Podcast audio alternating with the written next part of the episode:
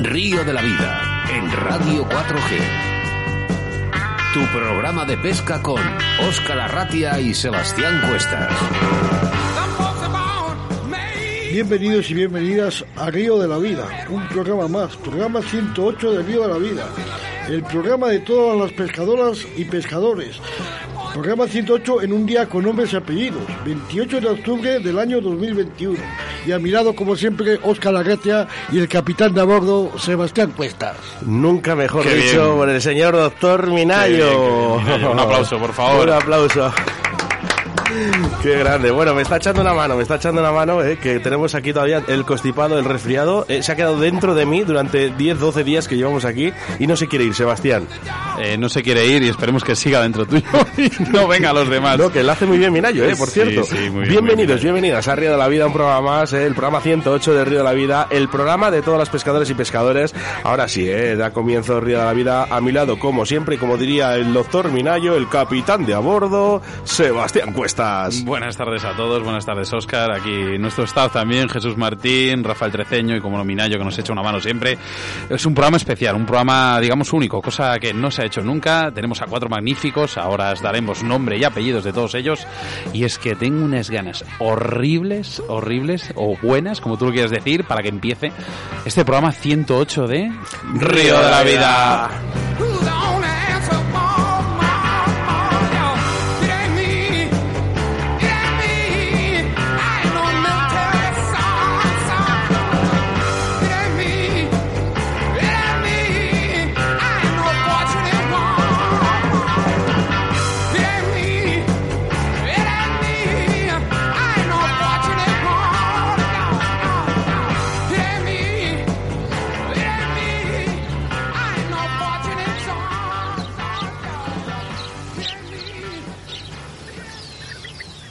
Tornos Roll. Fabricamos tornos para el montaje de moscas. Hablamos de un torno mecanizado y fabricado en España. 100% garantía de calidad, con los mejores materiales y totalmente ergonómico. Giratorio 360 grados sobre el eje de aluminio, con mordaza extra endurecida que puede albergar anzuelos del 30 hasta el 3 barra 0. Tensor y bloqueo en la misma mano. Pulido para que el hilo no sufra cuando esté en contacto con la mordaza. Muelle de sujeción para el hilo de montaje o tinseles. Ligero y garantizado. Puedes localizarlos a través de Facebook, Tornos Roll o en su teléfono 678 59 50 21.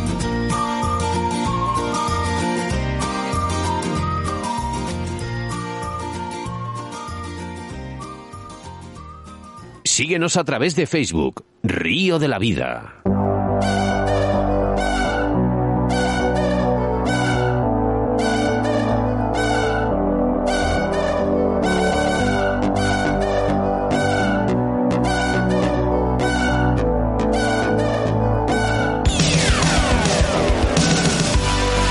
Comenzamos nuestro programa 108 más que especial por primera vez en Río de la Vida, parte de nuestro staff eh, los que anunciamos con mayúsculas, eh, el genio David Arcay, Humberto Gaccio, Mario Asensio o Esteban García.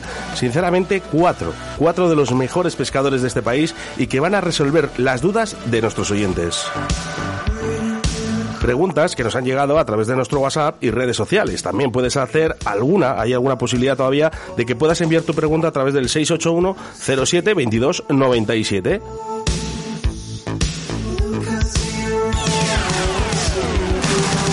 Sin debate del día, sin embalses y caudales, ya que se nos han disparado las dudas de nuestros pescadores, así que damos paso a nuestro patrocinador del día de hoy, que es Torno Roll. Pues sí, porque como bien has dicho, son cuatro pilares y es que también son pilares nuestros nuestros patrocinadores que sin ellos este programa no podría ser posible. Y es que hoy hablamos de Tornos Roll, porque es una empresa que se dedica a la fabricación de tornos para el montaje de moscas. Hablamos de un torno mecanizado y fabricado en España 100% garantía de calidad, fabricado con los mejores materiales y totalmente ergonómico. Giratorio 360 grados sobre el eje de aluminio con mordaza extra endurecida, que puede albergar anzuelos desde el 30 hasta el 3 barra 0. Tensor y bloqueo en la misma mano. Pulido para que el hilo no sufra cuando éste esté en contacto con la mordaza. Muelle de sujeción, ligero y garantizado. Puedes localizarles en www.tornorroll.com o en el 678 59 50 21.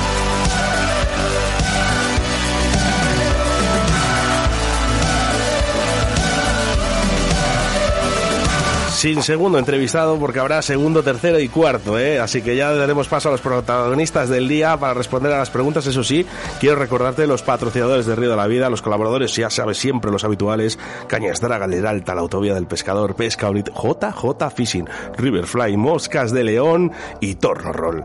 Recordarte que estamos en directo, que puedes interactuar con nosotros a través del WhatsApp en el 681 07 2297, mensajes también a través de nuestro Facebook por Río de la Vida. Mira, pues por ejemplo, aquí tenemos a Alfonso Mazuelas Matas, ¿eh? Un saludo, Alfonso.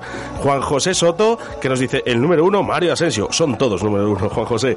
Y bueno, pues eh, mira, Antonio Cenamor, Isma García, siempre ahí. Oye, enhorabuena, ¿eh? Por ser papá. Y recordarte que hoy también puedes ganar 7.500 euros con Río de la Vida y JJ Fishing, nuestro patrocinador de esta rifa navideña, con tan solo enviarnos un WhatsApp de forma en formato de voz. ¿eh? Elegimos el mensaje más bonito en relación con Río de la Vida.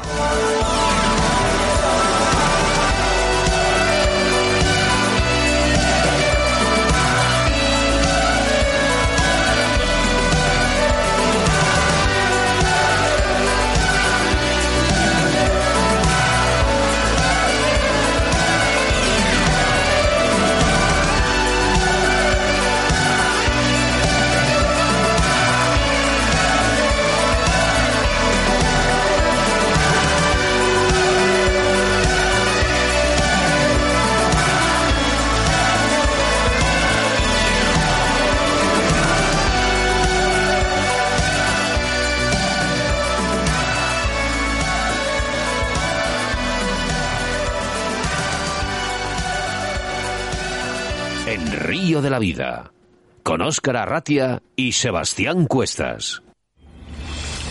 En Río de la Vida te ofrecemos nuestro invitado del día.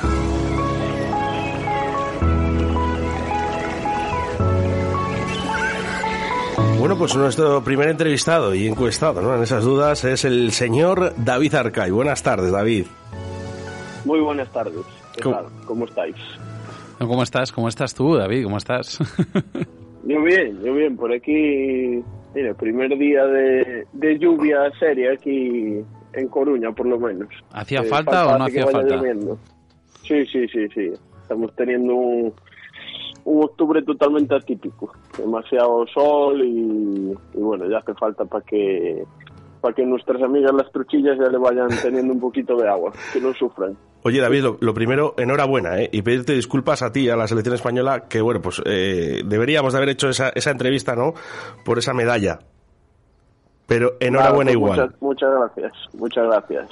Bueno, enhorabuena eh, por algo que habéis conseguido en un sitio muy complicado, porque al final ahí los pescadores todos saben que, que así fue una pesca eh, poco habitual, ¿no? Para vosotros, poco habitual porque... Sí, estaba Dime, dime, perdona. Fue un poco una encerrona, ya no solo la, la, pesca, pero bueno, no, no una encerrona en el buen sentido sí, de la palabra. Sí, sí, sí, sí, entendido pero, está. Pero bueno, eh, los locales lo tenían todo muy muy controlado. Y muy, y, muy ocultado.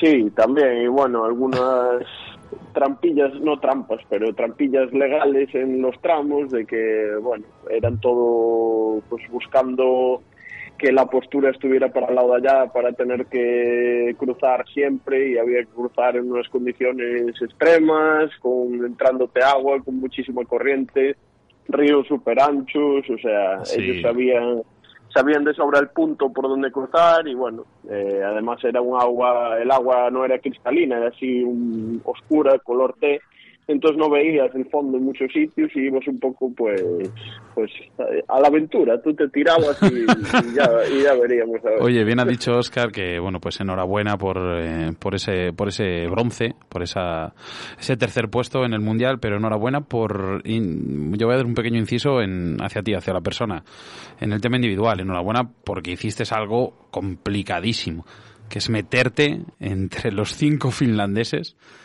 que estuvieron ahí en los seis primeros puestos. Es una locura. Sí, la verdad, una locura. Yo, yo dije al, acabar que, que, para mí era de los mundiales más complicados que, que había, en los que había competido, casi a la par que el, que el de Tasmania, que también fue muy complicado pero este, bueno, fue un poco, todas las condiciones eran adversas, o sea, tuvimos que, que pescar tímalos en el, en el río, que tampoco no estamos acostumbrados, aunque bueno, los, los tenemos también más que dominados. Y después, sobre todo, los lagos, que, que eran un tipo de pez que nunca habíamos pescado y que, que bueno, era eran, eran mataderos, ¿no? Sí, eran lagos con, había que pescar coréganos, que se llaman. ¿Qué es eso? Y, y, y bueno, es, es como, a ver, una boga con pedigrí, digamos. Porque es, una es una boga que tiene aleta adiposa, básicamente, porque vamos, tiene más comportamiento de, de ciprínido que de que de salmónido y casi, bueno, había que pescarlo con cañas en el lago, pescar con cañas de río porque se escapaban muchos, pescarlos con hilos finos, eh, eh, se le rompía la boca fácilmente, bueno, tuvimos que adaptarnos muy bien en el entrenamiento. Y bueno, tanto que nos adaptamos que básicamente después los finlandeses en el lago sí que acabaron copiando la técnica nuestra, o sea que eh, de hecho en uno de los lagos fuimos los, los mejores, entonces entonces, bueno a ver, eh, tenemos la suerte de que íbamos un equipo también muy veterano y muy experimentado y pues ya estamos curtidos en mil batallas y, y bueno, tenemos fácil adaptación, que es lo, lo, que hay lo que hay que tener en estos casos cuando te vas al otro lado del mundo a partirte la cara por ahí. Y lo que siempre reiteramos, David, sois muy buenos y al final, pues eso se nota y siempre estéis ahí arriba. David, eh, eh, hacemos un programa en el día de hoy más que especial, ¿no? Nunca lo habíamos hecho en el Río de la Vida. Eh, es, eh, bueno, pues esas dudas y esas preguntas a nuestros oyentes. La verdad, se nos ha ido un poquito de madre porque pensábamos que iba a haber menos, menos preguntas. Así que vamos a comenzar. Realmente me ha resultado bastante curiosa esta pregunta. Dice, te quería comentar eh, sobre algunas formas de cebada de la trucha. Su forma de comer arriba me ha pasado en varias ocasiones, en varios ríos y en especial en el Esla. Cuando una trucha come arriba, pero no de forma repetitiva, sube de vez en cuando y no hay forma de poder engañar con ningún tipo de artificial o mosca. ¿Tú qué opinas? ¿Qué pueden estar comiendo? Bueno, ahí, a ver, puede haber varios varios motivos. Obviamente, eh, sabemos que dependiendo la cebada que vemos del pez, pues un poco nos indica lo que está comiendo. Si ceban más delicadas, pues suelen andar efémeras, suelen andar adípteros, cosas más pequeñas, y suelen y si atacan, más bien en vez de cebadas son así como ataques, pues eso nos indica que están comiendo, pues generalmente tricópteros. En esto, pues puede, puede significarse que a lo mejor, eh, pues solo están comiendo, eh, digamos, una mosca que, o que está emergiendo y que la comen justo en el momento de que emerge, o que están comiendo solo moscas que se mueven en la superficie del agua. Entonces, como es muy, muy difícil limitar eso, pues a veces no, no somos capaces de, de cogerlas porque la mayoría de las veces cuando es así no, no está la trucha puesta, sino que digamos que está esperando la oportunidad y, y, ve algo que le llama la atención y sube y, y, después vuelve vuelve al fondo no es una trucha que esté puesta en, en, superficie. Entonces bueno podría ser esa una de las de las de las situaciones que, que se den. Y hombre no sé si le pasa durante toda la temporada pero claro hay hay épocas que pues por ejemplo en el Esla si sale si sale mucha mucha draga mucha mosca de mayo y tal pues igual se ponen ciegas a a eso y, y es eso solo comen moscas que, que estén rayando la superficie del agua y, y además que rayan de una manera determinada, que no es, que sí. no es fácil limitar. Oye, re, David, referente al tema este, ahora es que, claro, la pregunta de este oyente, pues de, después de haber escuchado tu, convers vamos, tu respuesta, me viene a la cabeza eh, ciertas circunstancias que pasan en el río. Bueno, y ahora voy a ser un oyente, te voy a preguntar cuando vas, me ha pasado en más de más de un río y a ti te habrá pasado mil veces, con la diferencia que a lo mejor tú seguramente pues hayas tenido mejor que resultado que yo. Eh, cuando llegas a una tabla, esas, esas tablas que de golpes ves cinco, seis, siete truchas, tiras a la primera, aunque vayas con un nueve, lo presentes bien y de golpe, ¡pum! se paran. Pasas y a la vuelta se siguen cebando. Sí. Esto... Pues eso es igual que eso es igual que ya puede ser que de la primera vez que vieron algo volar y, y que cayó la mosca llevaron llevaron una hostia en los morros y dijeron, y, uy, aquí cada, cuando veamos caer una cosa al agua que no cae como nosotros queremos, hay que andar con cuidado. Pero sí, sobre todo en los meses de en los que los ríos van bajitos o, en los que la, la, presión de pesca ya es bastante vamos bastante más severa pues ahí no te queda otra que intentar lanzar lo más lejos posible, porque al final te van manteniendo una distancia de seguridad. Tú ves, ves las cebadas a 10 metros, pero en cuanto pones el pie, de repente la cebada ya está a 15 o a 20 y, vas viendo cebadas arriba y vas andando, pero cada vez no, no llegas a ellas, cada vez más arriba, más arriba. Después las cabronas o encima hacemos por detrás, claro. Mira, ahora que hablas del tema de la presión de pesca, tenemos una pregunta que está, mm, digamos, eh, enfocada a, dos ramas o tres ramas. Puede ser a depredadores, a mosca o a carfishing, en este caso.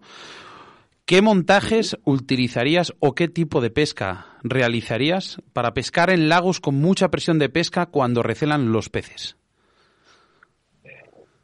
Bueno, a ver, esto es una pregunta que puede ser bastante amplia porque dependerá mucho de, qué tipo de peces para empezar, porque no es lo mismo que pesquemos truchas arcoíris que que pesquemos truchas marrones y a su vez que las arcoíris sean salvajes o repobladas o que las marrones sean eh, salvajes o repobladas.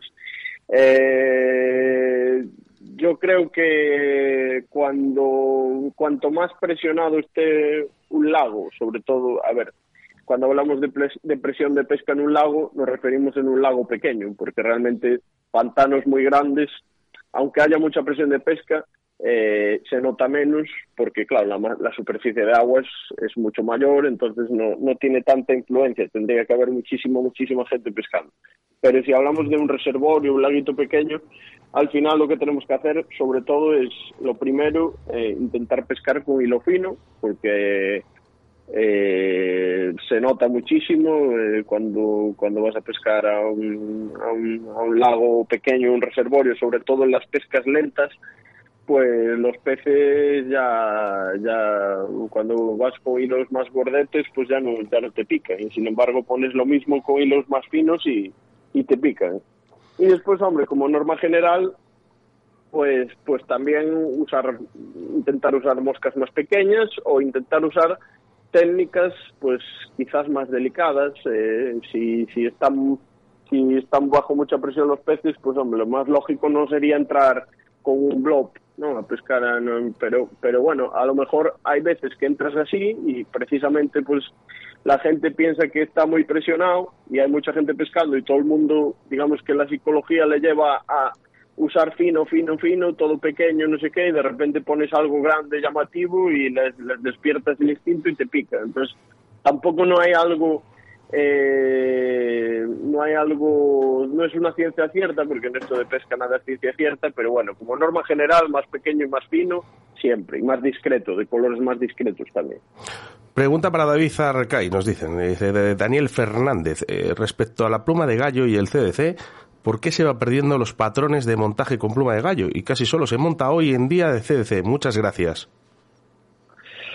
Bueno, a ver, para empezar, eh, uno de, los motivos yo creo que es la moda también, ¿no? Ahora está más de moda el CDC y hacemos montajes de CDC y tal. Segundo motivo, eh, el CDC yo me acuerdo hace años que, que la gente un poco le tenía manía por lo difícil que era de secar y tal, que no, un poco la gente no le tenía el truco a pescar con CDC. Ahora yo creo que, que más o menos todo el mundo ya puede, puede saber secar bien una mosca de CDC y hombre, mm, como flotabilidad, pues obviamente es el material que más, que, es brutal y aparte es, es totalmente es totalmente blando, nunca nos riza el hilo, que es diferente que si pones una pluma de jacle, te riza el hilo, o, aunque aunque sea aunque esté bien puesto y sea bueno el jacle y sea la mosca pequeña, en cuanto tengas que poner un hilo fino fino, te va a rizar. Entonces, bueno, al final el CDC sí que tiene muchas muchas ventajas con respecto a la pluma de león, pero eso no quiere decir que sea más efectivo. Hay muchas moscas que, que pues por ejemplo, las, las neutras de ahora del final de temporada, eh, a mí me gustan más montadas en pluma de león que en CDC. En CDC se ven mejor, flota más y todo lo que quieras, pero en cuanto a la pesca está complicada, pues para mí pesca mejor la de pluma de león que la de CDC. Más finito el montaje, ¿no? exactamente. Queda más sutil, queda más placado y la trucha, pues si está complicada, pues, pues yo creo que le recela menos, vamos. Nuestro experto micólogo, que está aquí hoy en los estudios de Radio 4G, el señor Jesús Martín, también te quiere hacer una pregunta en directo. Jesús, adelante. Hola David, mira, te voy a hacer una pregunta, a ver qué importancia le das tú al color. Por ejemplo, cuando montamos en CDC, ya vamos a olvidarnos de la pluma de león o las alas, al color, al color del CDC. Por ejemplo, cuando estamos en una eclosión de Rodanis de principio de temporada, que vemos que bajan como veleros los subimagos, las truchas están comiendo de una manera incesante y nosotros tiramos nuestra mosca y no damos realmente con el tono exacto que tienen en el, en el momento que bajan. ¿Tú crees que es muy importante la, variedad del color en, esa gama que puede haber de los grises, avellanados o tal, en, la manera de verlas por encima? ¿Tú crees que es más importante pues, si das con la silueta exacta, la presentación es buena y tal, y la trucha lo rechaza? ¿Qué importancia tú le das al color del CDC, o sea, a las alas, digámoslo de manera general? Bueno, para empezar, eh, yo soy también un me fascina el mundo de las setas, ¿eh? Y me gusta ir a coger setas, suelo ir, lo que pasa es que este año no estamos teniendo buena temporada aquí, es un, inciso. Y aquí, eh, tampoco, David.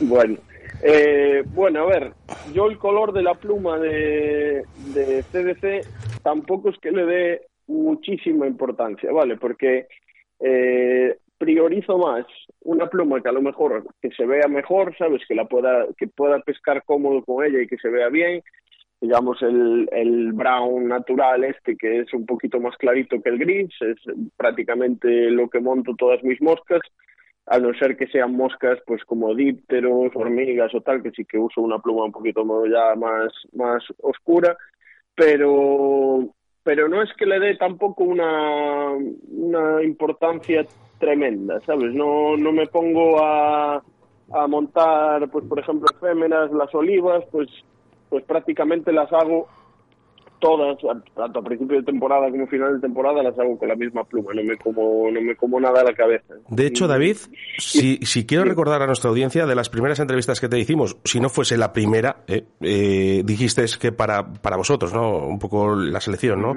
y, y, sobre todo para ti, que no os liabais mucho, ¿no? Con sedas, eh, historias como estamos muchos pescadores, ¿no? Eh, que una oliva era una oliva y que nos dejemos de leches, que al final eh, era más importante otro tipo de cosas, ¿no? Como la presentación. Yo creo que es un defecto, un defecto del pescador a mosca y es, es bueno, es un defecto que también le añade un poco de también romanticismo a la pesca mosca, porque obviamente, pues bueno, siempre intentamos montar esa mosca que parece que va a ser milagrosa y tal. Pero yo creo que muchas veces tenemos que prestar más atención al, al cómo hacerlo que al con qué.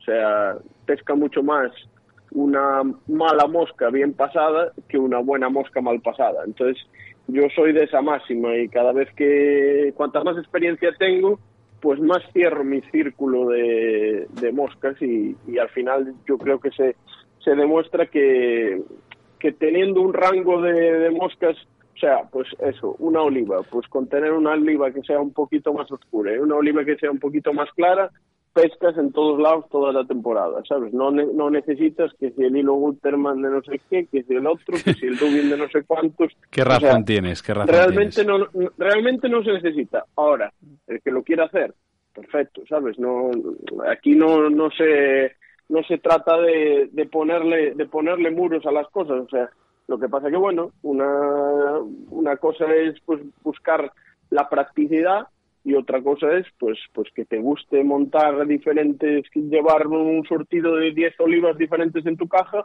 y bueno pues eh, es, lícito tanto una cosa como la otra. Sí que es verdad que hay ríos eh, hay ríos que merece la pena llevar esa variedad de efémeras. Por ejemplo el Tormes tú lo conocerás que cuando se ponen hablando malamente por P empiezan eh, pues eh, ahí ahí puedes eh, pues puedes estar toda la tarde puedes ir a por una caja de un lado de otro lado y, al final pues es lo que pasa. Eh, tenemos aquí al lado a Rafael Treceño lo conocerás perfectamente pescador. Sí. y tiene aquí una una bueno primero Rafa. Hola buenas tardes David qué tal muy buena, Rafa. Nada, a ver si nos vemos dentro de poco. Que, a ver, una pregunta. ¿Qué eres más partidario tú? Te estoy hablando para pescar con líneas hundidas en el lago, ¿vale? con unos boobies, por ejemplo, en poner el tipe directamente en la microlazada, en la lazada de la cola de rata, o te gusta poner un cónico, un sedal más gordo y luego una microanilla o lo que sea, y luego el tipe para la hora de lanzar que caigan mejor los boobies al estirar. ¿Cuál te gusta a ti más?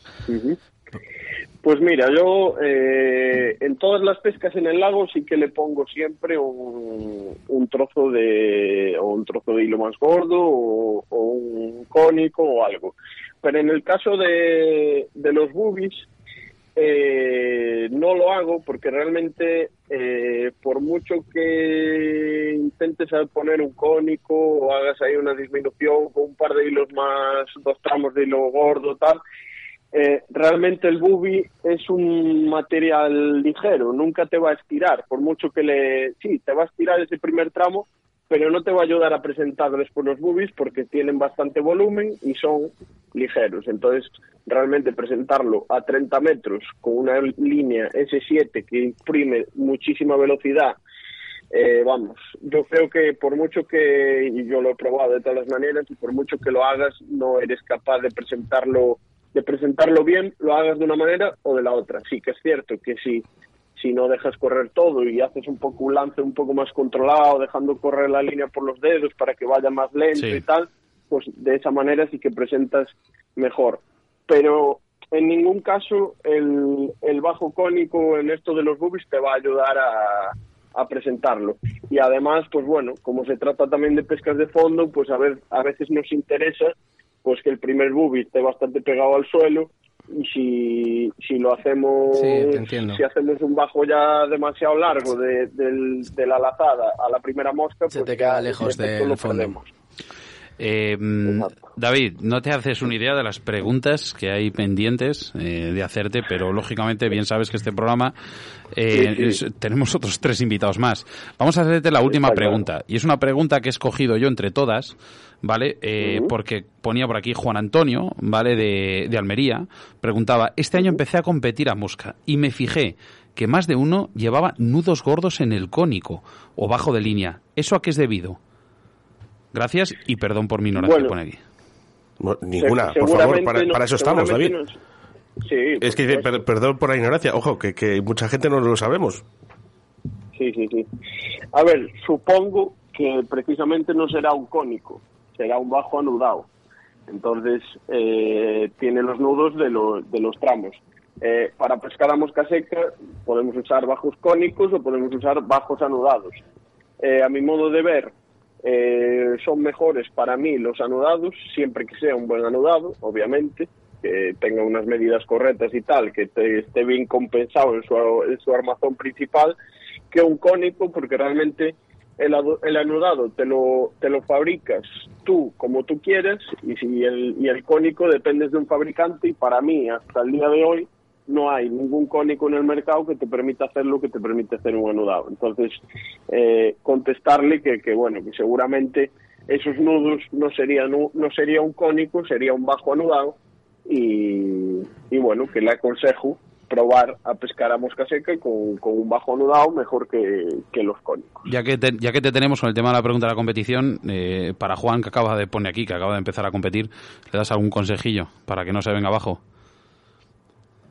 Sí, que yo creo que, que para el tema de la competición el mejor consejo que le puedo dar es que intente disfrutar de, de todo lo que hace, tanto compitiendo como sin competir. A veces nos obsesionamos mucho y, y parece que solo intentamos ir al río y verlo como un entrenamiento todos los días y tal, y nos olvidamos de, de un poco de, de la, de la otra pesca mosca también, que es la de no competición y se trata simplemente de disfrutar cada pez que tengas. Entonces, creo que, que nos estamos centrando muchas veces demasiado en la efectividad y en el sacar muchos peces y nos estamos también olvidando de, del disfrute de, de, pues aunque saquemos menos peces, pero sacarlos como nosotros queramos y donde queramos. Entonces, eh, que disfrute de su día a día y que disfrute de las competiciones y que no se cierre en banda ninguna técnica y que, y que con humildad pues eh, vaya aprendiendo poquito a poco. Será seguramente no un campeón como tú, pero muy bueno. David, un millón de gracias por, responder a las preguntas de nuestros oyentes. De verdad, han quedado en el tintero muchísimas, pero eh, el tiempo es oro en la radio, siempre lo han dicho, ¿no? Y, y al final no pensábamos que iba a haber tantas, eso es verdad. Sí, sí. Y yo que me enrollo, pues... No, no, pues, sí, sí, tranquilo, tranquilo, David, que la gente está Escucha, encantada. David, les hay que se enrollan mucho más que tú, ¿eh? y podemos dar nombres en directo. No, no, no, no, no, por favor. Raúl López Ayala, por ejemplo. Joder, Has pensado en el mismo que yo. Encima, es que vaya, vaya, tío. Podemos aquí estar hablando de muchos. David, un abrazo muy fuerte. Espero verte muy pronto. Venga, un abrazo a los dos. Una un fuerte gracias. abrazo, hasta luego. Hasta luego, chao.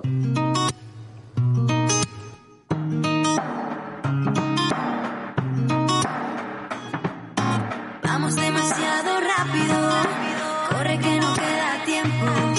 Prefiero comerte a besos y luego llorar los excesos. Vamos demasiado rápido, corre que no queda tiempo.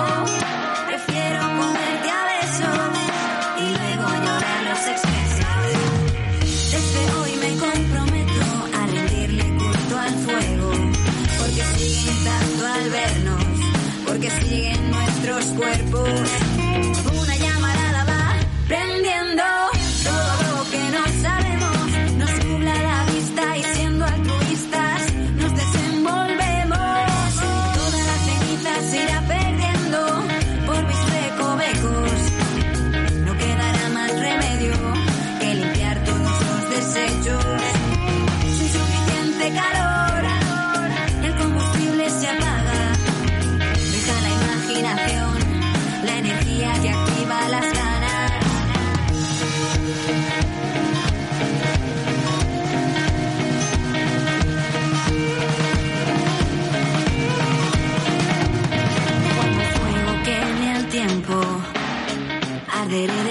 Deprisa y deprisa pasa el tiempo.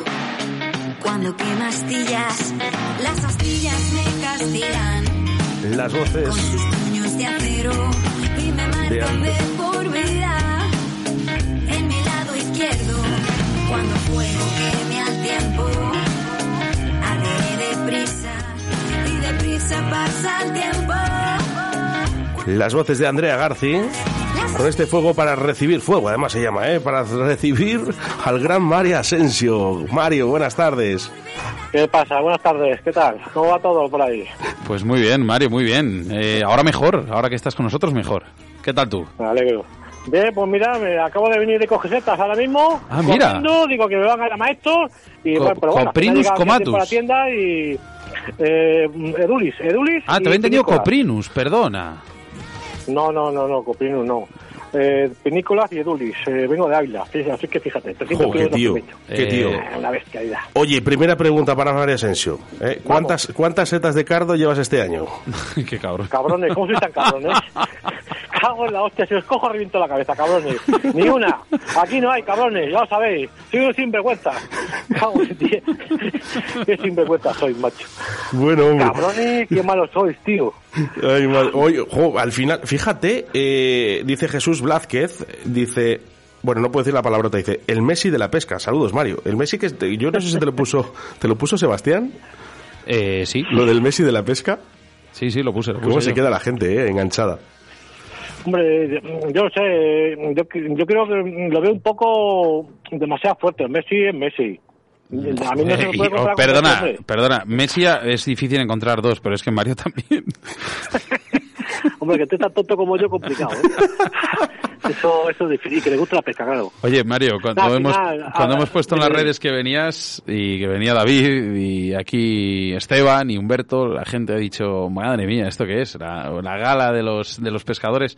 Y es que quieras o no, al final, pues aquí en Río de la Vida desatas, eh, ¿cómo se puede decir? Eh, tanto alegrías como, como locuras, ¿no? Ga- ga- gala, la, la gala va a venir dentro de poco, pero no podemos decir más, Mario, todavía. Bueno, bueno, eh, podríamos ya Vale, saltar algo, bueno. ¿eh? Nada, nada, sin problema. Vamos con preguntas en formato de audio. La primera. Hola, buenas tardes. ¿Alguna recomendación para pescar en condiciones extremas? Yo pesco más en río. Y quiero decir con condiciones extremas de mucho calor o mucho frío, muy poco agua o mucho agua. ¿Por dónde podríamos empezar a pescar? ¿Por arriba, por abajo, señuelos grandes, pequeños? Por ejemplo, ahora mismo, que están los ríos muy bajos y hace calor para la temporada que es. Atacando, Mario. Eh, yo no sé cuántas preguntas hay en esta misma pregunta, pero... colega, hostia, este cabrón, me suena su voz, ¿eh? De todas formas. Me he voz, conocido, le he conocido. Pero bueno, eh, eh, a ver, es que es complicado. eh, ahora mismo, pues bueno, eh, mientras la temperatura esté mm, como está ahora mismo, el pez va a muy activo. El pez ya también nota que, que, que, que- que empieza a refrescar. Cierto que hace más calor de la cuenta, pero bueno, el pez ya nota algo, ya nota algo y se empieza a activar más de la cuenta. Y bueno, el río, pues es relativamente fácil pescar, eh, no hay mucha profundidad, así es que tanto a media agua como en superficie perfectamente puedes levantar peces. El pez está muy activo ahora mismo, ¿eh? No, no, no, no sé. Es una pregunta que también un poco, un poco, joder, qué complicada, macho. Mira, vamos a vamos a concretarla en una en, un- digamos en un solo punto. En estos momentos, eh, los ríos, como bien ha dicho, vienen muy bajos, ¿vale? Temperaturas altas, algo muy raro ahora mismo. Sí. Y los, lógicamente está, eh, hay dos puntos, uno malo y uno bueno. El malo es que vienen los ríos bajos y viene dicho temperaturas altas, pero el punto bueno es que los peces necesitan comer ahora, de cara a invierno. Claro, no, pero ahora y siempre. Los peces comen siempre, ¿eh? Ahora y siempre. Cuando hace calor y cuando hace frío. Pero bueno, el río está bajo. Bueno, pues céntrate que se centre un poco en, en zonas más profundas, pozas, eh, donde, donde el pez pueda tener un poquito más de cobijo. Y luego a lo mejor sale a comer a otros sitios, pero sobre todo buscar las pozas. Sí. Zonas un poquito más profundas que seguramente, seguramente hay. Y vuelvo a decir lo mismo sobre los señuelos. Si es que mm, da igual, eh, dependiendo de la profundidad de la, de la poza, pues un señuelo más pesado o menos pesado. Normalmente en río pues se usan señuelos eh, que pesen menos porque en teoría cubre menos. Claro. Pero poco más puedo decirte, es que Mira, eh, luego a ver, a ver, el, el color del agua depende, hay muchos factores, de qué color tiene el agua, eh, si pescas a primera hora o, o a mediodía, ahí hay factores que pueden determinar pescar de una forma u otra también. Sí, mira, por aquí Iván Rodríguez nos comenta, Mario, como buen conocedor de la zona, ¿qué consecuencias va a tener para Cíjara la secada que le han pegado este año? ¿Sufriremos durante mucho tiempo las consecuencias? Muchas gracias. A ver, eh, a ver, eh, en la vida hay ciclos, hay ciclos buenos y ciclos malos. Eh, Cijara ha tenido un ciclo histórico, hemos, hemos vivido lo mejor de ese pantano estos años atrás, ha sido increíble, maravilloso como nunca. Eh, bueno, pues ahora viene un ciclo malo, pero esto es ley de vida, en, en todo, en todo pasa. Tenemos ciclos buenos, ciclos malos y ahora mismo Cijara va a sufrir eh, las consecuencias eh, y bueno, hay que tener paciencia, que seguramente de aquí a dos, tres, cuatro, cinco años volverá a florecer. Nada más. Unos, igual que Cijara está mal, pues habrá otros pantanos que, que estén bien. Siempre habrá sitios donde, donde puedes pescar y divertirse. Pero bueno, Cijara ahora mismo le ha tocado y va a pasar por unos años delicados. Mensajes, ¿eh? Mensajes que nos llegaban al 681072297 en forma de audio, como nos gustan a nosotros. Mario, dale. ¿Cómo Venga, pescar dale. blases en invierno y por qué es tan complicado dar con ellos? Adelante.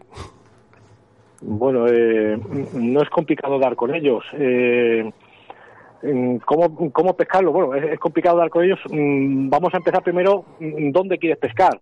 Eh, ¿En el norte de España, en la zona dentro del centro de España o el sur de España? Dependiendo de dónde pesques, pues vas a tener mucha más actividad y va a ser más fácil Andalucía. Pues más fácil eh, que ninguna otra parte. Eh, cuanto más frío el norte, pues en invierno el norte te va a costar mucho más localizar lo- los peces. Eso va a determinar mucho mm, a la hora de pescar, evidentemente. La zona de Extremadura, Andalucía, Castilla-La Mancha, eh, mm, Valencia, eh, son zonas un poquito con el clima un poquito más, más bueno para, para que en pleno invierno el, pez, el pez esté activo. Y de hecho, pues bueno, un ejemplo, Orellana. Cogemos más peces en Orellana en, en diciembre, enero, febrero que el resto del año. Fíjate, para que veas. Y están en la orilla. Mira, dice por aquí Luis Miguel García Martín, dice, grande Mario, estás un poco zumbado, pero grande, grande. No, tumbado no, no, tumbado no, hombre, no me digáis eso, no. No, Tumbado no. No, hombre, estoy un poquito tonto, pero tumbado no. Mira, dice por aquí, eh, me encanta este, esta pregunta, además, posiblemente yo creo que ya alguna vez te la hemos, te la hemos comentado en Río de la Vida. Decía Mario Gutiérrez, los colores van asociados a las temperaturas de las aguas, y si es así, ¿qué relación tienen? eso es muy relativo también. Mm, más que la, yo, eh, eh, evidentemente algo hay, algo hay, pero yo quizás asociaría más, me hubiese gustado más la pregunta si fuese el color del agua. El color del agua va asociado a, eh, eh, tiene, tiene cierta relación con los colores. pues sí, eh, pero la temperatura del agua, mm, mm, yo no creo que, que, que esté asociada con los colores, la temperatura. El color del agua sí. ¿Vale? Un ejemplo, por ejemplo, eh, yo, yo ahora, mañana me voy a Zara de la Sierra, al pantano del Gastón, una, una competición de kayak que hay allí. El agua es de color eh, azul turquesa o verde esmeralda, no sé cómo llamarlo. El pez tiene un comportamiento diferente mm, mm, ya de por sí. Luego, eh, el tema de los colores también cambia radicalmente respecto a otros pantanos, que es un azul cielo, el agua y tal. Eh, yo quizás aso- eh, asociaría eso al color del agua antes que a la temperatura. ¿Profundidades también? Sí, también, por supuesto, eso por supuesto, eso por supuesto, eso no te quepa ninguna duda. No es lo mismo ver un color a, a 5 metros de profundidad que a 14 metros. A eso cambia radicalmente, eso el pez lo ve de otra forma. Eso por supuesto, eso seguro. Eh, a ver, esta, esta me gusta y, y yo creo que también la hemos, eh, la hemos toqueteado aquí en Río de la Vida contigo también y con muchos pescadores, ¿no? Dice, eh, ¿tienes en cuenta las fases lunares y si es verdad que días de luna llena, en teoría salen peces más grandes? Y si es un mito eso de que comen por la noche, porque eh, mucha luz que la luna sigue siendo de noche y pienso que la luz eh, no es motivo de ello. Bueno, vamos, Mari, A ver, ataca. Sí, a ver, esta, esta pregunta ya, ya, ya hemos hablado muchas veces de esto. A ver, eh, lo primero que quiero decir, eh, por supuesto que influye, influye la luna, por supuesto, pero es que influye para todo. Eh, hasta hemos estado hablando de las setas, para las setas también influye la luna, o sea, influye para todo. ¿Qué pasa? Eh, yo no puedo estar pendiente de eso en mi vida. Yo si un día tengo que ir a pescar, no puedo coger y mirar, a ver, la luna pone que, que mal día de pescar, que para un día que tengo no voy, es mejor no mirarlo, no lo miréis, olvidaos de eso. Porque relación tiene, por supuesto que la tiene, pero no lo miréis porque ya, ya vais a ir de mal rollo. Pones mal día pesca hoy, para un día que tienes ya, ya vas desmoralizado. No lo miréis, un consejo, no lo miréis. Influir, influye, claro que influye, pero no lo miréis. Iros salir a, pescar sin salir mirar eso. pescar sin mirar el tiempo, efectivamente. Claro, que si no vas desmoralizado. Sí, sí. Mira, Mario, nos preguntan por aquí, bueno, yo creo que ya te lo comentamos la última vez, que cuándo va a ser el próximo concurso. Eh, me imagino que se refiere al Open de Lucio de Pato de sí. Bueno, pues esperemos que... Juan que José vaya Soto bien. Burlado, ¿eh? Ha sido. A lo mejor le conoces. Pues esperemos, no sé ahora mismo, pero esperemos que para el año que viene esté todo bien y pueda hacerlo. Eh, yo sé de gente que está haciendo eventos ahora mismo, eh, pero son eventos que a lo mejor hay 50, 100 personas. En el mío somos 600 personas y 600 personas de toda España. Es que, es que, es que si pasa algo me meten en la cárcel. Me meto en un pifostio que, que contagia a toda España. Yo no puedo hacer eso, no puedo hasta que no esté todo bien. Eh, esta es muy buena y mira, he dicho que íbamos a hacer alguna en directo y pues esta se puede responder. Eh, Mario, esta la dice Pepe Romero Manzano. Dice Mario, ¿cuándo vas a empezar a pescar a mosca? Qué cabrón el Pepe. Qué cabrón. A ver, eh, mm, a, mosca, pues lo he probado. Es algo, es algo que bueno, nunca, nunca puedo decir que no, porque quién sabe si el día de mañana, pues lo mismo me engancho y me aficiono a, a esa modalidad. Pero lo he probado, lo he tanteado un poco, pero no me acaba de llenar. Eh, me encanta ver pescar a mosca, me encanta ver cómo hacen las moscas, eh, admiro esa eh, esa modalidad, pero pero a mí no me llena, no me llena, lo siento, pero no me llena a día de hoy. Mario es depredador de por sí, Bien. ya está, es que es así. ¿eh? Nos dice otra por aquí, dice, ¿qué técnica es más recomendable para el lucio? ¿La pesca rápida o lenta y meticulosa? Según empezamos por la mañana, va avanzando el día. ¿Cómo te habrías planteado eh, hoy el día? Pesca, por ejemplo, desde por la mañana hasta última hora y qué zona habría, habrías ido buscando a lo largo del día. Joder, es que es muy complicado. Es que Mario, eso- eso- es que eso no, eso no es Aquí, vamos a ver, pero ¿desde cuándo no vienes aquí a sufrir a Río de la Vida? Sois unos cabrones. Ya, Sois pues ya lo sabes. Pero bueno, tengo respuesta para todo. Tengo respuesta para todo. Eh, lo primero, una, una pregunta así mm, no es contestable. No es, no es con- con- contestable porque hasta que no estás en el agua, hasta que no estás en el medio, en vivo y en persona, eh, no empiezas a entender ciertas cosas y qué es lo que tienes que hacer. Lo que siempre digo, el campo te habla, escúchale y le das con la clave de las cosas. Si eres capaz de entenderle, claro. Yo muchas veces no lo entiendo y, no pesco nada, claro. Pero cuando entiendo y doy con la clave y sé lo que me dice y, y- me adapto al medio, pues mm, empieza a pescar, pero, pero no sé cómo hasta que no esté en ese momento, a ver, el aire, de dónde viene, la temperatura, el color del agua, profundidad, estructura, hasta que no esté allí, yo no puedo plantearme una estrategia de pesca, no puedo, no puedo, hay que estar allí y entonces una vez que estás allí, pues a ver, a ver qué sientes, a ver, a ver qué te parece, a ver qué te dice el día y empiezas a pescar de una forma u otra. Mm, Mario, sabes que vienen otros dos entrevistados detrás tuyo. Ya hemos empezado con David, tú el segundo. Vamos a hacerte la última pregunta porque al final bien dice Oscar que, que el tiempo aquí es oro en la radio. Y es que hay una pregunta que he seleccionado porque a mí, mm, entre comillas, me gustaba saber un poco el- la opinión tuya. En el tema de los fluorocarbonos, pregunta J. Rodríguez, dice, no todos los fluorocarbonos son iguales. ¿En qué reside la diferencia? ¿En la cantidad de fluorocarbono en el hilo? Muchas gracias. Joder, buena pregunta, macho. Muy es muy buena, ¿eh? A mí me ha encantado. Sí, sí, sí, es una, es una buena pregunta. Eh, no la puedo contestar porque no soy no soy directo químico ni, ni, esta, esta, yo no he Pero has probado que- una barbaridad de hilos. Pero, pero sí que hay, sí que hay fluorocarbonos muy diferentes a otros, por supuesto que lo hay. Fluorocarbonos de más calidad que otros, por supuesto que lo hay. Fluorocarbonos que, que, que, que se debilitan más que eh, haciendo una serie de cosas que otros. Eh, unos aguantan más el roce y otros no. Pues mm, la verdad que es una gran pregunta, pero ¿Sabes, ¿Sabes qué me acaba venir a la cabeza, Mario? no sé. Para Río de la Vida, lógicamente. En buscar a un entrevistado que se dedique a hacer fluorocarbonos. Pues, pues no voy a encontrar ninguno aquí en España. No, tenemos que traer un traductor chino o algo. Japonés Sí, o algo. A China, a China. Bueno, pues eh, tienes que ir, pero vamos, no, no, a lo mejor no quieren venir, ¿eh? traemos... No, hombre, llamamos a un chino y tú, tradu- secreto, y tú secreto, traduces. Mario.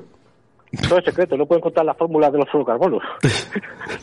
Mario, si traigo a un chino aquí a, a Río de la Vida, traduces tú. Yo no, yo no, como que no. A mí, como, a mí me saca del español y el extremeño y he terminado. Qué crack. Oye, la última, por favor, eh, que, que me, que me lo está pidiendo, me está reiterando a través del 681072297. Dice, por favor, no que no sea la última, la última mía. Pez más grande que haya sacado. ¿Dónde y cómo? El pez más grande que he sacado, hostias.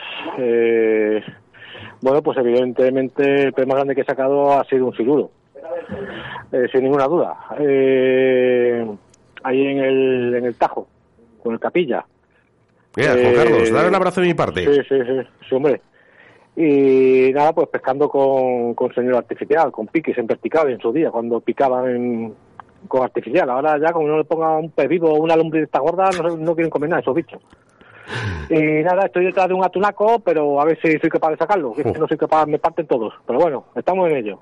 Eso, eso es el fluorocarbono, Mario. Cabrones, dejad solo carbono, que ese- eso hay que estudiarlo, ¿eh? Yo- al final, eso, eso tengo yo que averiguar, a ver, a ver si es por eso o qué. Vamos Eh, a preguntárselo a los dos siguientes no entrevistados. Nada, dice. Jorge Sánchez Tapia dice que el, el pez más grande que ha pillado ha sido Asensio, ¿eh? y en calzoncillos. Sí, eso sí, ese es un cabrón también. Menos, menos sinvergüenza ya ahí. Cago, de hecho Ya. fue un vídeo que me hizo en pelota por ahí, el bicharraco. Sí, sí, sí, le, le hemos visto todos, Mario. Cabrones. Lo que pasa ¿Lo es que no, no queremos hacer daño aquí en Río de la Vida, eh, somos Os voy a amigos. denunciar, No, os voy a está, denunciar, está por eh, os voy a internet, ¿eh? denunciar todo. El vídeo está por internet. Siempre hay que buscar el Os minuto. voy a denunciar, os voy a denunciar. Mario, un abrazote muy fuerte y ya te enterarás de lo que está haciendo aquí nuestro amigo Raúl López Ayala y el señor Jorge Sánchez, Sánchez Tapia, eh, que ya te contarán la que han liado.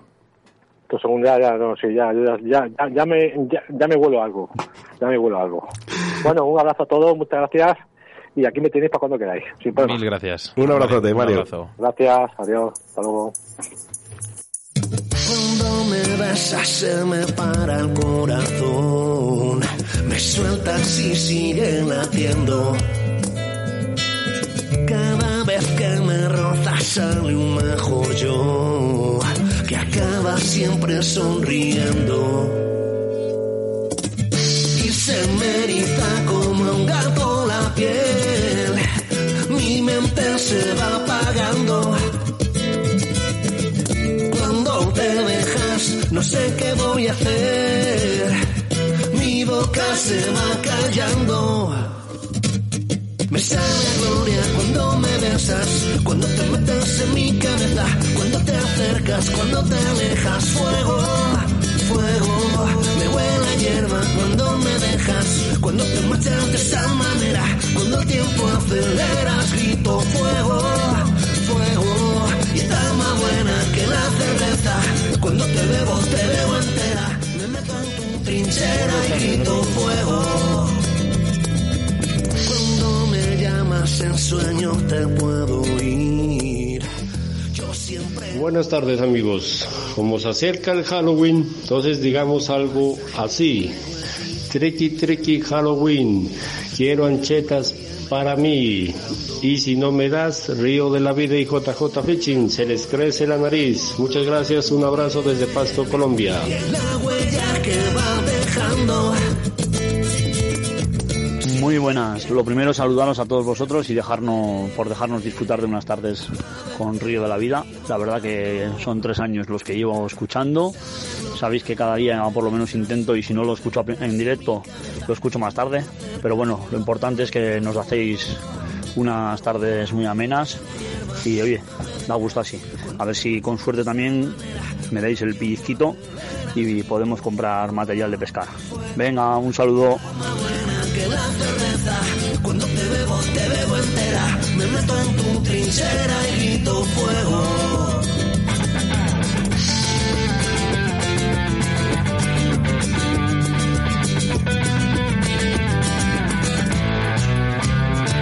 Mira, uno que sí que está bueno, pero muy bueno el tío, porque encima es un tío muy guapo, es eh, Esteban García. Buenas tardes, Esteban García. Buenas tardes, ¿qué pasa? ¿Cómo estamos?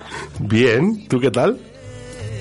Yo tengo una vida complicada ahora, bueno, ya lo sabéis. Ya os habréis dado cuenta cuando habéis intentado contactar conmigo y esas cosas que no no está fácil, pero bueno, tengo mucho curro y mucho lío, y pero bueno, la vida es así, ¿qué vamos a hacer? Oye, qué Pero pedazo... bien, bien, en general bien. Ya te queda poco, ¿eh? Para disfrutar de la pesca, ¿eh? Me queda una semana, creo. Una semanita, una semanita. Este año ha sido muy complicado, la verdad. En plan, en plan pesca ha sido un año, un año jodido, perdón por la expresión, creo que estamos en hora infantil, pero, pero la realidad es, es esa. Ha sido un año muy complicado, pero bueno, al final, ya sabéis que yo cuando me, me meto en un proyecto me meto del todo y bueno, ahí estamos, tirando por tirando por la vida. Pero bueno, en lo personal bien, pero ya os digo que ha sido un año en cuanto a pesca un poco un poco complicado y más para alguien como yo que está acostumbrado a salir con mucha asiduidad y tal, bueno, no se puede no se puede tener todo siempre y a veces hay que priorizar y ya está, es así de sencillo. Esteban, lo primero, Pero bueno. enhorabuena. Enhorabuena ¿eh? por esa miel, esa combinación que habéis hecho, la miel de Braña y Andén 25, que aquí todos en Valladolid hemos alucinado ¿eh? de, de ese sabor, de esa miel única.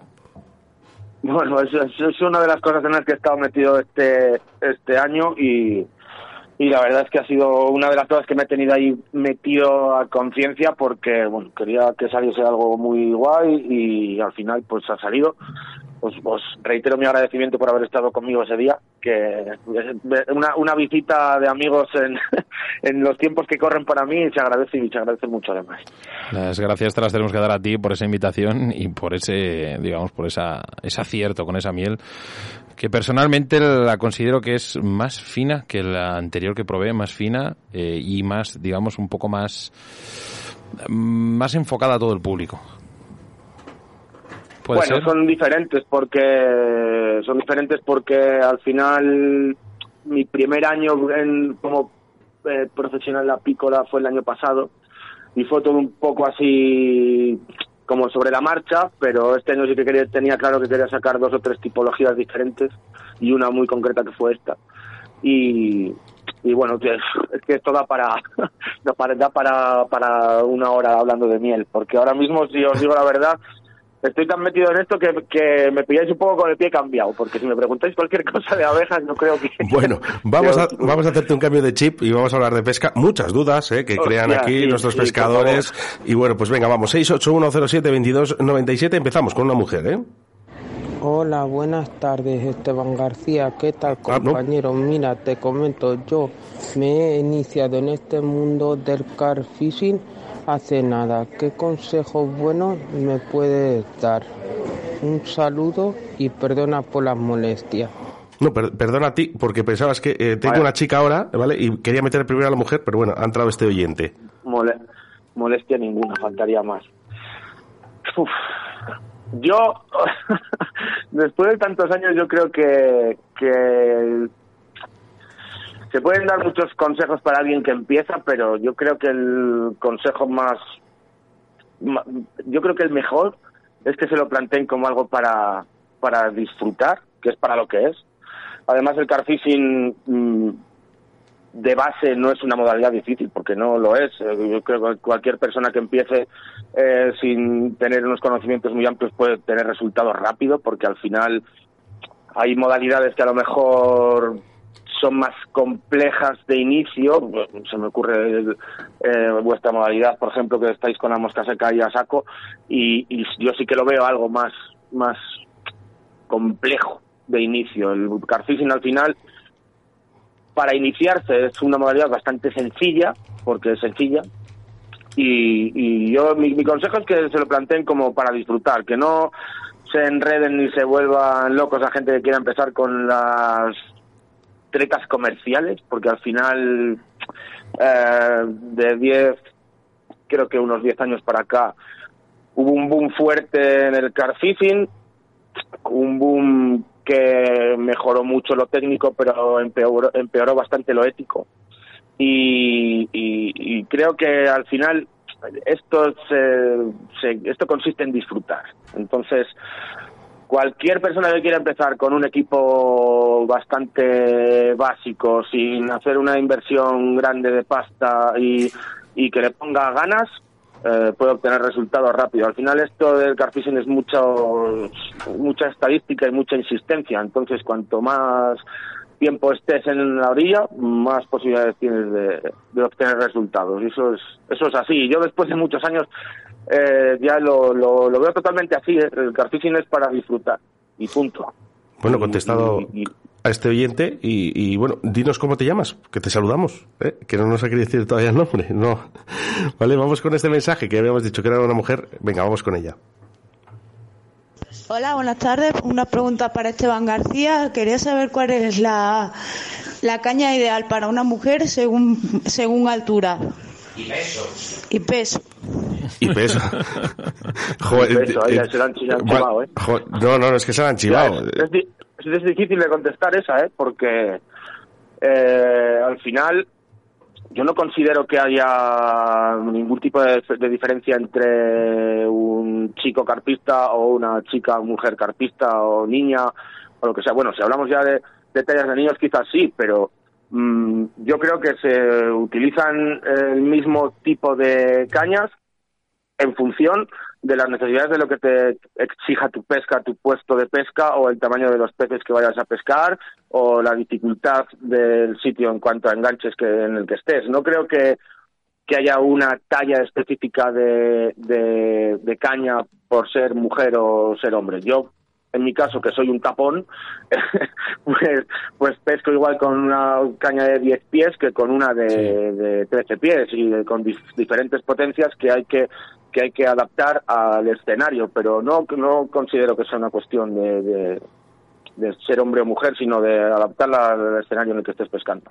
Hay muchas chicas por ahí que yo conozco de haber de- de pescado juntos y tal, que utilizan las mismas cañas que, que- que cualquiera de nosotros, o sea, quiero decir, no, no, no veo una diferencia en eso. Nuestro primer oyente se llamaba Jonathan, un saludo para él. Jonathan, Un abrazo. Mira, nos comenta por aquí un chaval que un chavalillo que ha empezado hace nada, Raúl Rodrigo Zamora. Eh, ¿qué, Ya, ese, sí, ese, ese- ese es nuevo. qué montaje utilizarías para pescar en un lago con mucha presión de pesca cuando estos peces recelan mucho? Raúl es broma, ¿eh? es un gran pescador, lleva muchos años y es muy amigo nuestro, una broma. Este es un puto crack, el tío. Eh, bueno, pregunta, ¿eh? sí, sí, bueno, yo eh, siempre que, me encuentro con sitios así donde no donde no tengo muy claro el tema por por cuestiones de presión o de recelo y tal, y creo que en algún programa ya lo habíamos comentado, que a mí me gusta bastante el, el, combi rig, en, líneas muy muy finitas y tal y en terminaciones de, de German, German Rig o de multirig porque pa- para mí sinceramente y hago mucho hincapié con este montaje y la gente dirá siempre el mismo pero es que realmente yo es el que utilizo cuando las condiciones son así quizás eh, si nos vamos a también algún critical balance tipo blowback rig o, cosas así que también son muy efectivos y en, términos de presión de pesca eh, son bastante eficientes, pues yo me quedaría con, con esos dos. Esos dos, esas dos terminaciones con, con, con birrija. Para mí Aquí es lo nos, más efectivo. nos preguntaban también, mira, dos preguntas en una. ¿Cuál es el pH mejor del agua para los para que funcionen los cebos y la temperatura del agua idónea para la pesca en cada una de las estaciones del año? Primero empezamos con el pH. Hostias. Hombre, pero eh, vamos a ver, Esteban, es que me lo ha dicho Mario. buena, igual, es dice, interesante. Claro, dice Mario, dice, que venís a sufrir al río de la vida. Bueno, joder, yo tampoco, tampoco creo que, que vengamos a sufrir, pero sí que es, es una pregunta buenísima. Eh, em, si hablamos de pH en escala de 1 a 14, que creo que es más o menos de 0 a 13, creo que es de 1 a 14, eh, la- el pH neutro estaríamos hablando de son 7. Si nos vamos por encima de 7, nos empezamos a meter a partir de 9 eh, alcaloides, alca- alcalinos, y por debajo de 4 que estaríamos más sobre yo creo que es, yo creo que es 4 si no me equivoco que alguien me corrija pero creo que entre 3 y 4 es la acidez del vinagre para que os hagáis una idea entonces por debajo de eso o por encima de 9 eh, yo creo que las condiciones de pesca ya directamente son inviables O sea, digamos Estamos 5, 6, hablando- 7 y 8 más o menos. Yo creo que entre esa en, en esa escala eh, eh, que es, el margen posible porque eh, si hablamos que por, por debajo de 4 tendríamos una degradación en los materiales bastante importante en una en muy poco tiempo.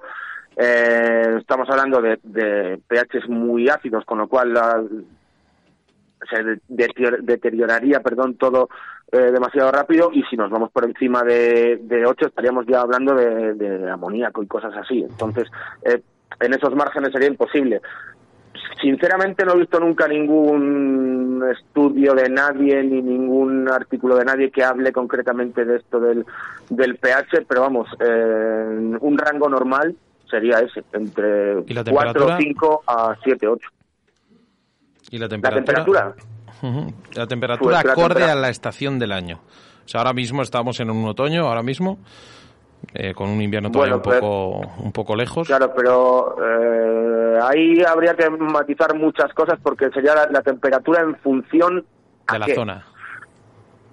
Sí, pero, pero tendríamos que acompañar también la temperatura en función a la presión atmosférica, por ejemplo. No es lo mismo pescar eh, con un agua fría y tener, eh, vamos a situarnos en el inicio de, de primavera, ¿vale? Que las temperaturas ya van subiendo un poco, eh, vamos a salirnos de, de la temperatura que se supone que la carpa se aletarga un poco más, que es por debajo de los 11-12 grados, y nos vamos a, a meter en un rango de entre a lo mejor 12 y 15, que es la, la temperatura del agua en las que las carpas detectan que pueden comenzar con la presa. Todo esto tenemos que acompañarlo de la presión atmosférica, porque si tenemos una presión atmosférica muy alta o muy baja, nos va a condicionar asimismo la, la, la, la pesca en función de la temperatura del agua que tengamos. Entonces, Claro, es una pregunta que, que es bastante compleja de contestar porque se tienen que dar unas características muy concretas de todas las cosas. Yo he estado pescando en invierno, aquí en pleno, pleno, pleno invierno, con temperaturas de menos 6, menos 7 eh, ambiente y el agua 3, 4 grados y por la noche salir peces. Y en cambio, salir el sol, o sea, estamos hablando de que caen unas heladas del copón, por la mañana amanece con sol en todo el cielo despejado, pero a lo mejor una presión de 1027, el agua a 9, 10 grados y por el día no pica nada, porque con esos rangos de temperatura y un aumento de presión atmosférica alto, eh, es igual que tirar las cañas en la carretera. Quiero decir, eh, hay condiciones en las que la temperatura del agua no es tan determinante, pero sí es determinante en función de la presión atmosférica. Claro, por eso te digo que esta pregunta de qué temperatura es mejor eh, tiene muchas variables. No siempre se puede aplicar eh, a esta temperatura concreta es mejor siempre. No, porque no, no es así exactamente. Y además, eh, a mí siempre ha sido una cosa que me ha flipado bastante el tema de, de las presiones atmosféricas y eso, porque porque realmente eh, es un, un punto de inflexión que marca la diferencia en, en- en la pesca, en la pesca de la carpa al menos, ¿eh? no, no sé en otras modalidades, pero en la de la carpa seguro. Bueno, ahí estaban, ¿eh? Eh, habíamos dicho, ¿eh? Raúl, un in- iniciado en esto de la pesca. Eh, tenemos aquí a otro que acaba de empezar, se llama Raúl López Ayala, dice, hola, buenas, os escucho Otro, atento. otro nuevo, Sí, otro nuevo, otro nuevo. este también está empezando. Un abrazo, crack, Raúl. Que además, este está haciendo lo que queremos hacer todos. Este está pescando. Sí, lo sé, lo sé. Eh, Marilyn, No, pibe- no, Sí, sí, contesta, eh, Esteban. no, no, te iba a decir que no tengo ni idea de, de cómo van, porque llevo sin abrir el WhatsApp 15 días, pero estoy segurísimo de que van muy bien. Sí, sí, van bien, van bien. Eh, Marilyn Pivaque, que era una de las entrevistadas de Río de la Vida, dice, como chica, dice, no veo diferencias en una caña.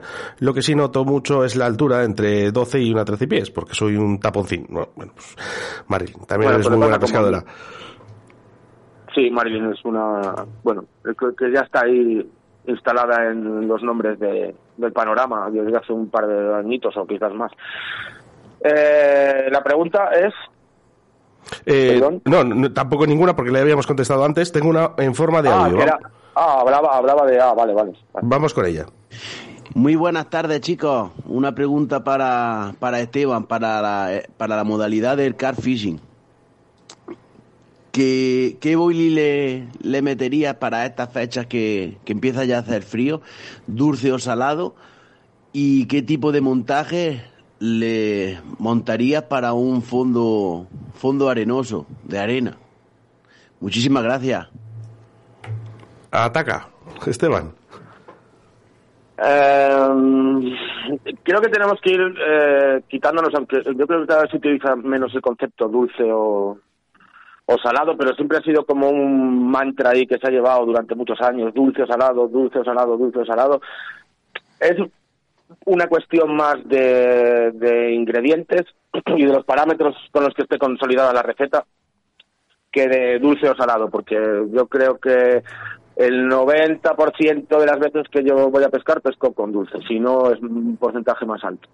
Y da Como igual David Morcillo, ¿no? o, o verano. Sí, pues es otro que también. Pues Es muy raro que pesque con, con un sabor que no sea un, un denominado dulce. Y después hay gente que a lo mejor pesca con salados todo el año. La, la gente que va, que históricamente ha pe- pescado más de rollo competición, siempre ha sido una constante eso de con salado metes más peces. Pero Daniel yo Saucedo, tampoco- si no me equivoco mucho, eh, creo que pesca con salado. Sí, pero yo tampoco creo que sea una cuestión de dulce o de salado, como te digo. O sea, es, es una cuestión de, del aporte que necesita el pez en determinado momento del año. Y si tú vas a pescar con un boilie que en, medio de otoño o principio de, de invierno, que las carpas todavía están comiendo y cargando reservas para el invierno, para cuando se, se aletargan más y tienen que crear una capa de grasa alrededor de su cuerpo que hace que, que les protege de, de ese, de ese frío de- del agua, lo que buscan es un aporte más graso, más de hidratos de carbono. A lo mejor eh, a la carpa hay que darle más lo que, lo que necesita y, la, y los Sí. déficits que, que, que tiene o lo que necesita en cada época del año que no un dulce o un salado per se, porque porque no a lo mejor ese dulce o ese salado no se adapta exactamente a lo que a lo que está necesitando la carpa o a lo que o a lo que está eh, queriendo comer en esa determinada época del año. Entonces, O sea, podríamos te extrapolar la pregunta. primavera. Perdón, perdón, sigue, Esteban. no no, no dime, dime. Seba. digo que podríamos extrapolar la pregunta a la segunda parte de la pregunta de Manolo, que decía qué tipo de montaje. A lo mejor realmente hay que basarse un poco más en el tipo de montaje que en el dulce o salado. No, yo creo que todo influye. O sea, eh, tú puedes estar pescando con el mejor eh, boilie, con el boilie más adecuado en ese momento, en ese sitio concreto, y tener un montaje eh, mal terminado o un montaje muy bien terminado, pero que no es el montaje que tienes que tener en ese momento concreto, y no vas a tener resultados. O puedes tener el montaje más perfectamente hecho, mejor equilibrado y tal, que si a lo mejor esa eso que le estás poniendo al pez no le atrae por el motivo que sea, pues tampoco vas a tener resultados. Creo que, que es una combinación de ambas cosas. Y después terminaba la pregunta diciendo que en un fondo de arena, y también tengo que matizar, porque no todas las arenas tienen por qué ser, por qué tener las mismas texturas. Entonces habría que saber qué tipo de arena es, si es un- una arena más blanda, es una arena más compacta que te permita hacer otras cosas, si es una arena que, que sea muy muy fina y que te haga un efecto ventosa sobre el boil y que a la carpa le cueste le cueste eh, subirlo hacia hacia su boca entonces también hay un matiz ahí un montaje medio para un fondo de arena digamos normal me voy también a lo de antes, un critical balance, que seguramente un montaje snowman que en, un blowback rig, así montado muy equilibradito y tal, pues yo, para mí sería una buena opción. Vamos a hacerte una pregunta, eh, se la hemos hecho a Mario y no es que no haya sabido contestar, sino simplemente ha dicho que había que preguntárselo a un chino. Y es que, eh, Pues, sí, joder, nos no decía... ¿Me tienes que preguntar a mí en serio? Bueno, Sí. al final los vamos, se lo vamos a preguntar a todos. Y el primero que dé la respuesta buena eh, se lleva una, un aplauso. Eh, nos decía por aquí J, ¿vale? Eh, a ver si lo, si lo encuentro. Sí, mira, por aquí decía.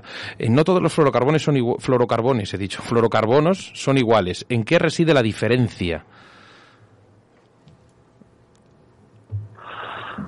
Uf.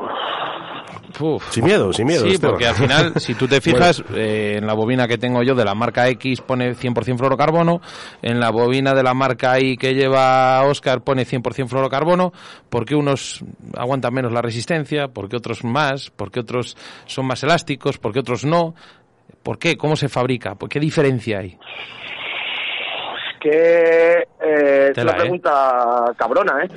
Lo que pasa que, claro, eh, si hablamos de fluorocarbonos, ¿de qué fluorocarbonos estamos hablando? ¿Fluorocarbonos para puentes, fluorocarbonos para montajes, fluorocarbonos de... Mira, te lo voy a poner Porque- fácil. Un fluorocarbono del 35.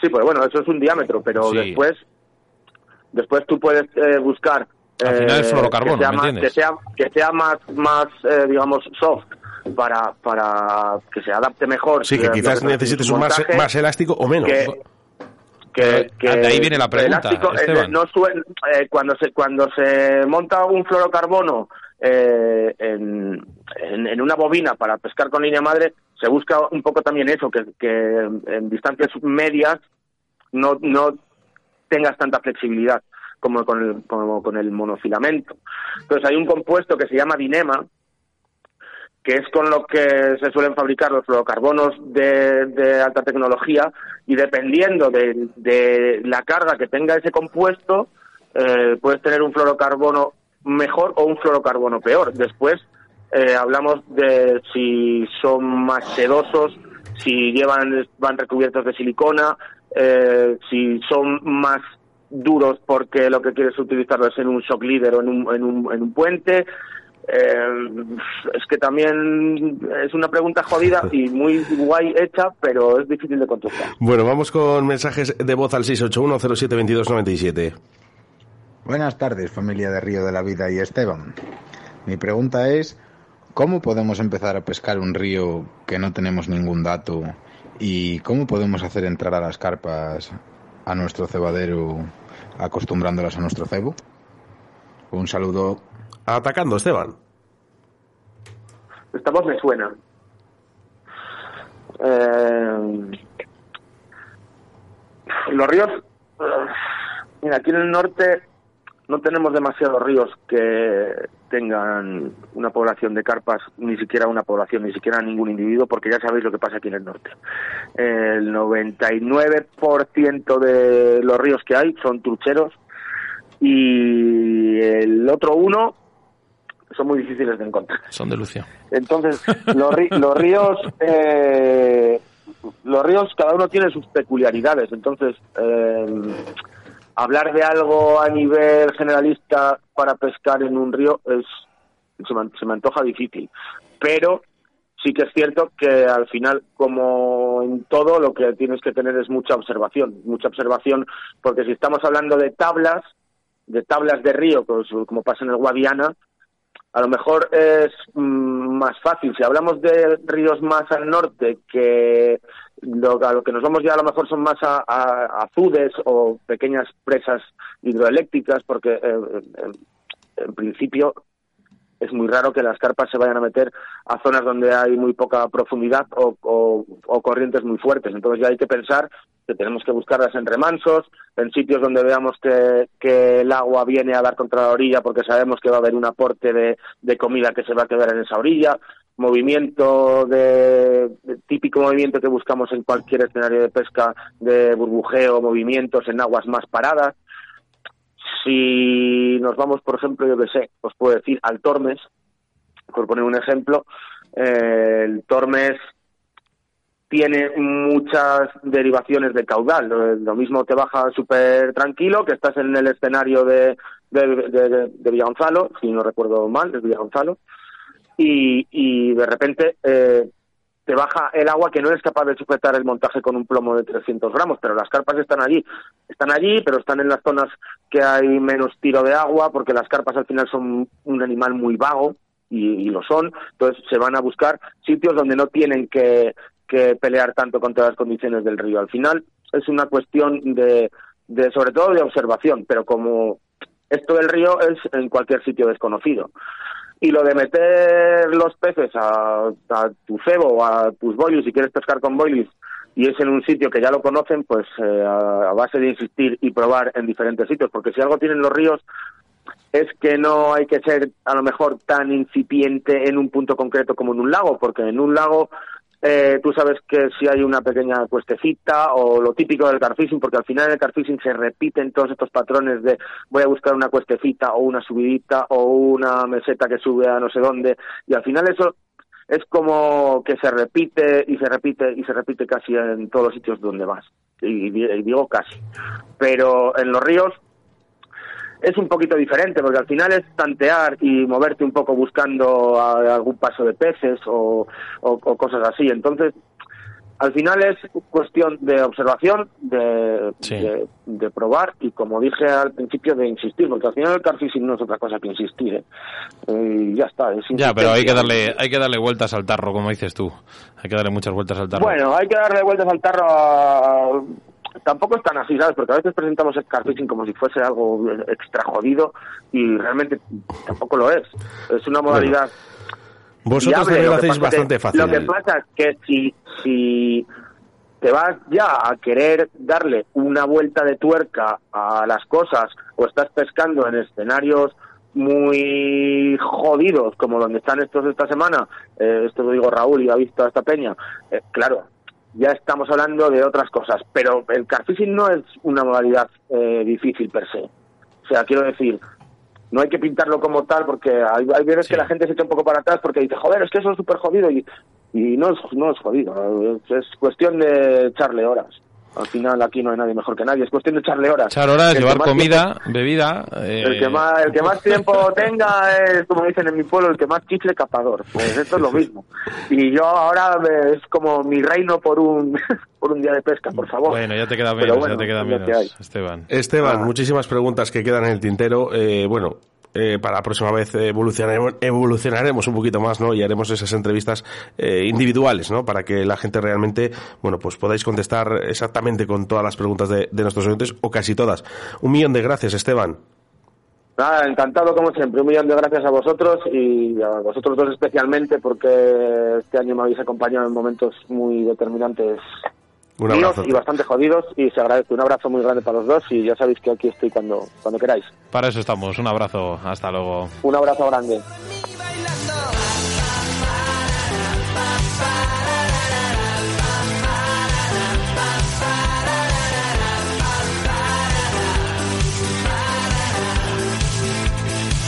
Hay una cosa que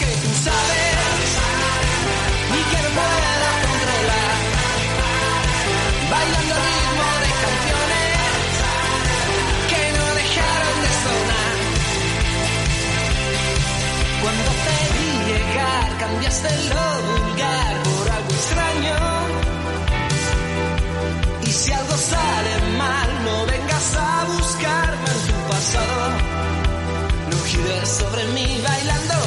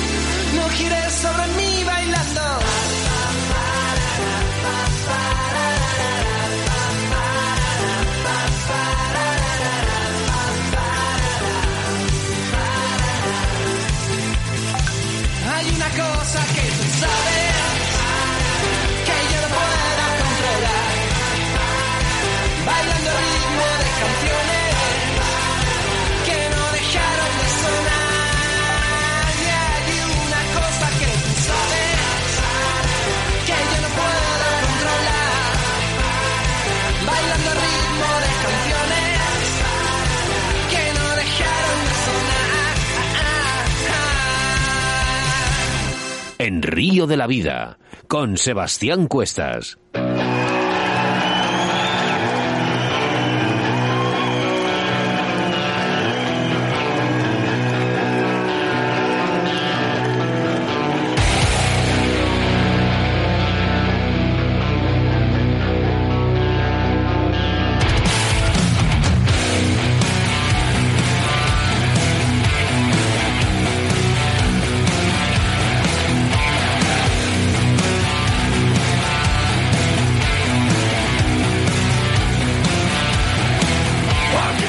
En Río de la Vida trabajamos sin descanso, preparando un programa para que cada jueves tengáis un contenido nuevo o un invitado nuevo. Y es que el próximo jueves, día 4 de noviembre, tendremos a Raúl López Ayala. Habéis oído bien, al famoso Raúl López Ayala, hablando de la pesca de un pez mitológico, más concretamente de la época de los dinosaurios. Hablamos del famoso esturión, Oscar. Ay, pensabas que, pensaba que decías Raúl López Ayala. Es el Ah. esturión, vale. Es que has dicho dinosaurio. Digo, pues este es, este es Raúl. Este es Raúl. ahí. Por cierto, ¿eh? nos desmelenamos aquí en Radio 4G. ¿eh? Oye, qué ganas, qué ganas teníamos de tocar a este pez y a esta especie, ¿eh? Perdón, ¿eh? Que no lo he dicho por ofender. Es que he dicho desmelenamos, ¿eh? lo he dicho por Chuchi y por Jesús y por, por Minayo. Así que no lo he dicho por ofender. Pues sí, bueno, no, el flequillo nuestro ya está extinguido hace tiempo, como los dinosaurios. Bueno, nos puedes enviar ¿eh? un mensaje en forma de audio al 681072297 y puedes ganar eh, ese, esa cesta de JJ Fishing que estamos sorteando aquí en Río de la Vida. 7.500 euros que te puedes llevar con JJ Fishing mandando ese mensaje en forma de voz, ¿eh? diciendo algo bonito de Río de la Vida. 681072297 y hacemos referencia a nuestros patrocinadores Cañas de la Galera Alta, la Autovía del Pescador, Pescaolit, JJ Fishing, Riverfly, Moscas de León y oye, y está nuestro compañero y amigo Torno Roll. Pues sí, porque es una empresa que se dedica a la fabricación de tornos para el montaje de moscas. Hablamos de un torno mecanizado, y me repito, mecanizado.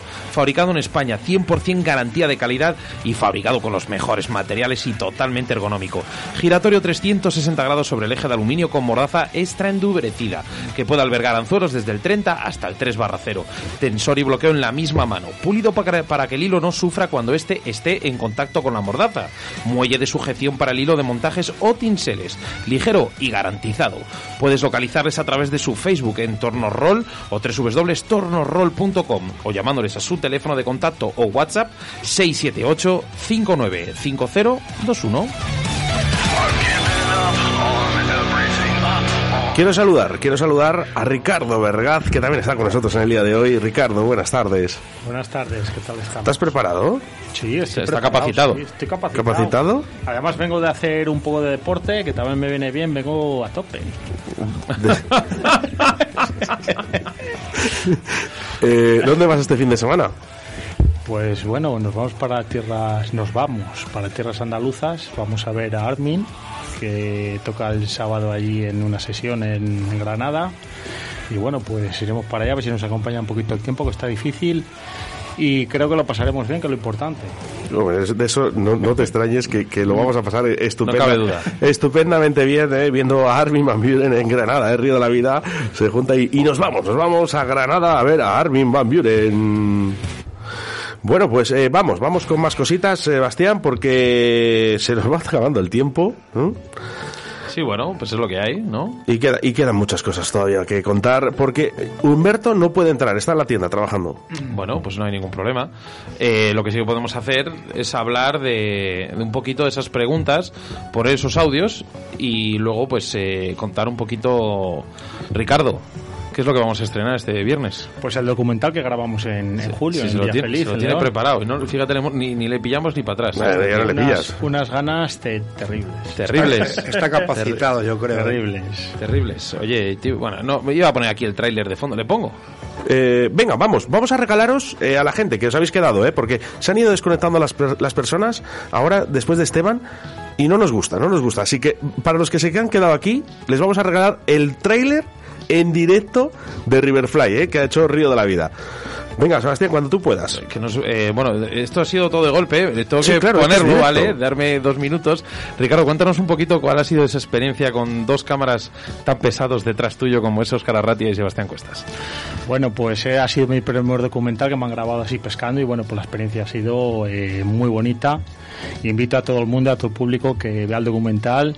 Detrás de ese documental hay un gran trabajo que es gracias a Sebas y a Oscar también. Hay unas imágenes, por lo menos para mí, que son preciosas. Eh, se verán coger truchas, eh, se verán hacer dos montajes con que- los que hemos pescado allí. Y bueno, pues no os puedo tampoco contar mucho más, porque lo que hay que hacer es ver el, el programa. El programa, el tráiler, ¿vale? Hoy estrenamos a las 9 el tráiler, mañana el documental. El documental. Dirán, dirán de la gente, bueno, tráiler, tráiler, ¿cómo que tráiler? Vamos a ver, si ya habéis estrenado un tráiler, bueno, pues este es el segundo tráiler, ¿vale? Algo que, bueno, queríamos darle un poco más de energía, un poco más de escena a este documental que, que tanto nos ha gustado. Y por cierto, que no pasamos ni sé ni hambre, ¿no?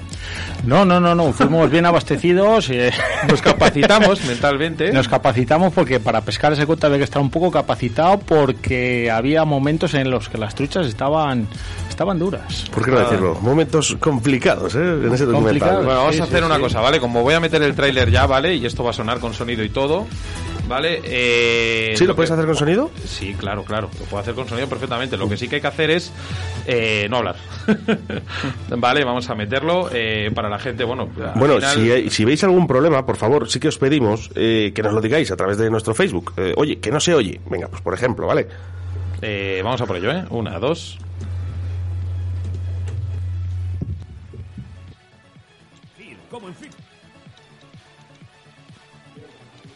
No lo van a oír, Sebastián. Sí, lo está oyendo la gente de Facebook. Sí, lo- pero los de los de radio no. Bueno, al final No son, son esto. 60 segundos. Venga, vamos, 60 segundos, calladitos.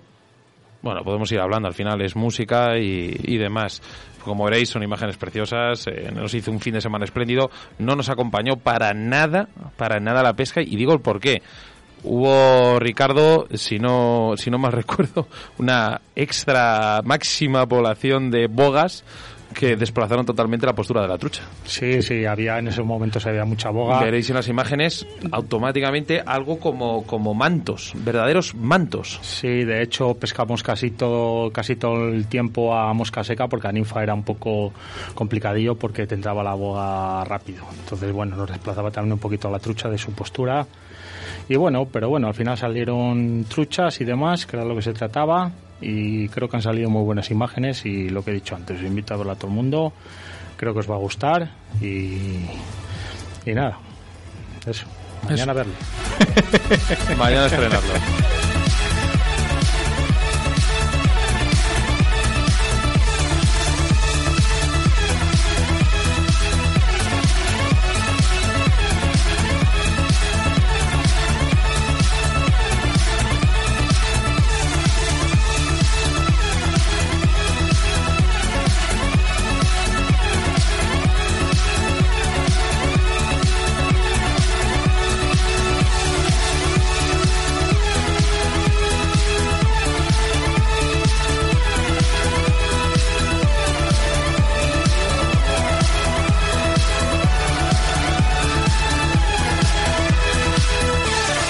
Continúas en Río de la Vida. Te quiero recordar que todavía te puedes llevar esa cesta de JJ Fishing de 7.500 euros con tan solo enviar un mensaje al 681-072297. Y bueno, pues vamos, Sebastián, porque nos queda todavía Humberto Gacio. Hemos intentado eh, que, que nos atendiera telefónicamente, pero es imposible. Bueno, pues, ¿te parece? ¿Lo desplazamos a otro programa? Eh, no, mira, vamos a hacer, horario. eh, por ejemplo, eh, esta pregunta, ¿vale? La- una pregunta de Humberto y nos despedimos. ¿Os parece? Vale. Venga, vamos con ello. Muy buenas tardes, chicos. Esta pregunta va para, para Humberto. Tema del surcasting, para que, que nos cuente un poco cómo conserva eh, la gusana catalana y da igual, cualquier gusana, pero en concretamente la- las gusanas catalanas que, que son muy delicadas y a ver qué temperatura y a ver cómo las conserva es para un día de entero de pesca. Porque yo si, la- si las compro por, por la tarde, la tengo toda la noche en la nevera y, y cuando voy a cogerlas están partidas, están muertas, no... A ver cómo, que, cómo se conservan. Venga, gracias. Hasta luego. Bueno, pues ahí, Humberto. ¿Qué tal? Encantado, hombre. Pues mira, muy importante, la gusana catalana nunca se debe meter en el frigorífico, siempre la tienes que mantener en una nevera de corcho o una neverita del tipo que quieras, con una placa de frío que no le dé mucho frío en el lado contrario de la nevera, donde tengas el catalán, siempre alejada del frío, a una temperatura apro- aproximadamente de unos 14 grados. Pero lo más importante, si la vas a llevar en la nevera de pesca, siempre separada del frío o la gusana en alto y, y la... mm, y la y el frío abajo o la gusana en un extremo de la nevera y el frío en el otro extremo de la nevera y que no sea mucho frío la, la gusana catalana la playa o como la queráis llamar arena siempre eh, lo más alejada del frío y no con temperaturas muy altas ya te digo unos 14 grados ¿eh? Por ahí tengo yo un vídeo en YouTube creo que se explica bien por si si te animas a echarle un vistazo Buenas tardes, mi pregunta es para, para Humberto, en lo referente al surcasting. Eh, yo quería saber qué tipo de plomo y con qué peso eh, utiliza para días de temporales. Muchas gracias, un saludo. Muy buenas. Eh, bueno, pues mira, para temporales lo más importante es ir viendo a medida que va aumentando la corriente, ir cambiando de plomo. Yo normalmente empiezo a pescar con un plomo de lance, si no me deja meto un plomo de golf, si no me deja una bola, si no me deja meto una pirámide y si ya no me deja pues meto una grapa. Siempre eh, teniendo teniendo cuidado que con las grapas tenemos que utilizar una sección de hilo más más eh, gruesa para luego a la hora de sacar la grapa que no nos parta por el nudo del puente o si no puedo utilizar un hilo cónico a partir de un 26 o algo así y normalmente no me da no me da ningún problema más. También hay mm, temporales que no te admiten ni el plomo de, de grapa. Lo normal es que eh, empiece con pesos de unos 130, 135 y en la grapa que normalmente acabo con 150, ¿eh? igual que con las pirámides, 150, 170 más o menos. Hola, buenas tardes. Una pregunta para Humberto. Para la modalidad de surcasting, ¿qué diámetro de hilo pondría en un carrete en playas mixtas con piedrecillas y poco más? ¿Y qué mantenimiento se le da al hilo para que dure? Pues vamos a ver. Eh, para playas mixtas, normalmente depende de la cantidad de piedra que hay. Normalmente entre un 25 y un 28, ¿eh? con su puente de línea. Por supuesto, si vamos a utilizar el 25, le meteríamos un puente de línea que empiece como mínimo en el 28, por ahí, un 26, 28. ¿Vale? Siempre el puente eh, más grueso que la línea con la que estamos pescando.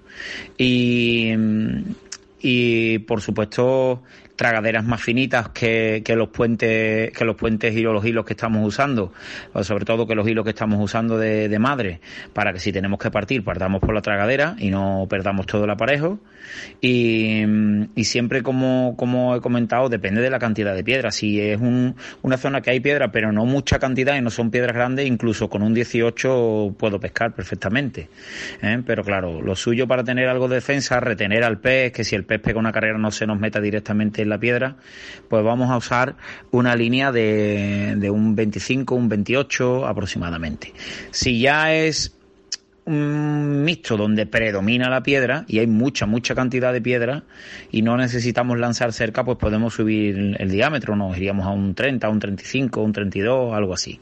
Y siempre teniendo en cuenta que el puente más grueso que la línea con la que vamos a pescar.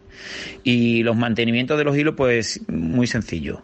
Lanzamos justo antes de irnos a casa, realizamos un lance lo más fuerte posible, con el plomo nada más sin tragadera, pasamos el hilo por una toallita hidroalcohólica y la vamos bobinando a la misma vez que la pasamos por la toallita. Una vez que pasamos el hilo por la toallita y lo hemos pasado entero, todos los líneas, todos los metros de, de línea que hemos usado, pues vamos a, a, mm, a rociar el hilo una vez que ya lo tenemos puesto en la bobina con, con silicona en spray. Le vamos a hacer un rociado generoso de silicona en spray solamente al hilo y nada más. Con eso tenemos nuestra línea eh, con un muy, muy buen mantenimiento. Y además evitamos meter la bobina en agua, eh, que por eso lo suyo es limpiarlo eh, en la playa y después no tener que sumergir la bobina porque es perjudicial para los frenos.